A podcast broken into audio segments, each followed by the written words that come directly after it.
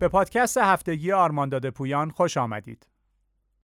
پادکست شماره 11 افزایش حملات سایبری با مضمون کووید 19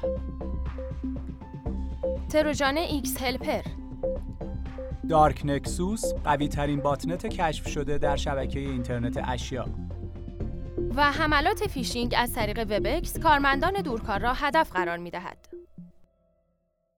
در پادکست های پیشین مطالب گوناگونی درباره جرایم سایبری مربوط به کووید 19 ارائه شد. این در حالی است که تعداد حملات سایبری که سعی در بهره برداری از شرایط کنونی دارند همچنان رو به افزایش بوده و مجرمین سایبری که برخی از آنها مورد حمایت دولت‌ها هستند در حال سودجویی از این شرایط می باشند. کشورهای چین، آمریکا و روسیه دارای بیشترین آمار حملات بوده و تقریبا همه کشورها حداقل یک بار با حمله کووید 19 مورد هدف قرار گرفتهاند.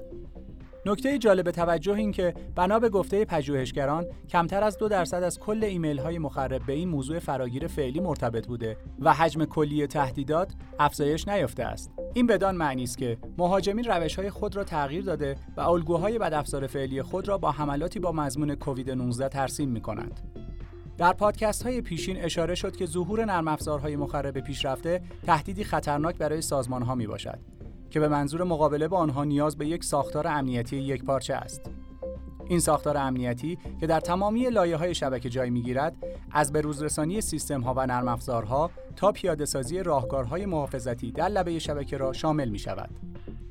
همچنین توجه داشته باشید که تجهیزات امنیتی شما همواره آخرین نگارش از الگوهای تشخیص حملات را دارا باشند.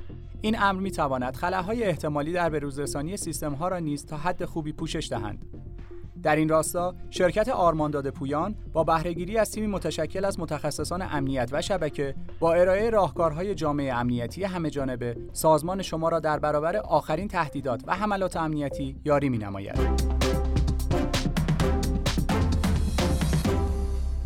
اواسط سال گذشته حملات گسترده توسط تروژان xHelper در تلفن‌های هوشمند اندرویدی شناسایی شد.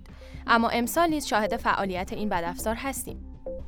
ویژگی اصلی xHelper مقاوم بودن آن است بدین صورت که با وارد شدن به تلفن به نوعی حتی پس از حذف کاربر و برگرداندن تنظیمات اولیه باز هم در آن باقی میماند این بدافزار خود را به عنوان یک نرم افزار محبوب پاک کننده و سرعت بخش برای تلفن های هوشمند معرفی می کند. اما در واقع هیچ چیز مفیدی نداشته و پس از نصب پاک کننده به سادگی از بین می رود و در صفحه اصلی نیز مشاهده نمی شود. پس از آن اقدام به بارگذاری تروژان به صورت رمزگذاری شده در فایل firehelper.jar در پوشه assets می نماید. از آنجا که رمزگذاری آن تقریبا نسبت به نسخه های قبلی بدون تغییر است، رمزگشایی آن دشوار نمی باشد.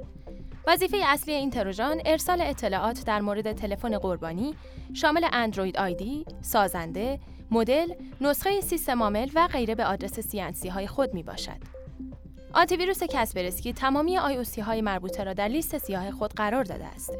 برای اطلاعات بیشتر و نحوه رهایی از این بدافزار به سایت ما به آدرس www.armandata.ir سر بزنید.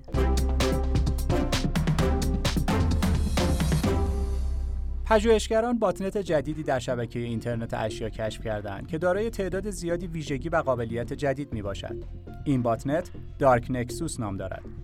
اگرچه این باتنت از برخی کدهای Qbot و Mirai استفاده کرده ولی در های هسته نوآوری انجام داده است توسعه دهندگان باتنت منابع زیادی را در های گوناگون هزینه و صرف کردند این ماژول ها برای دوازده معماری مختلف پی تهیه شده و به طور پویا خود را بر اساس تنظیمات قربانی تطبیق می دهند. روش هایی به کار گرفته شده از کنترل دستگاه آلوده اطمینان حاصل کرده و هر فرایندی را که باعث شود تجهیزات امنیتی آنها را شناسایی کنند از بین می‌برد. نکته قابل توجه این که نام یکی از توسعه دهندگان این بدافزار در محل وقوع هک قابل تشخیص بوده و در برخی از نسخه های دارک نکسوس هنگام چاپ بنر خود عبارت @greek.helios نمایان می شود. این توسعه دهنده سالهاست که خدمات دیداس و کد باتنت فروخته و کارهای خود را در یک کانال یوتیوب عرضه می نماید.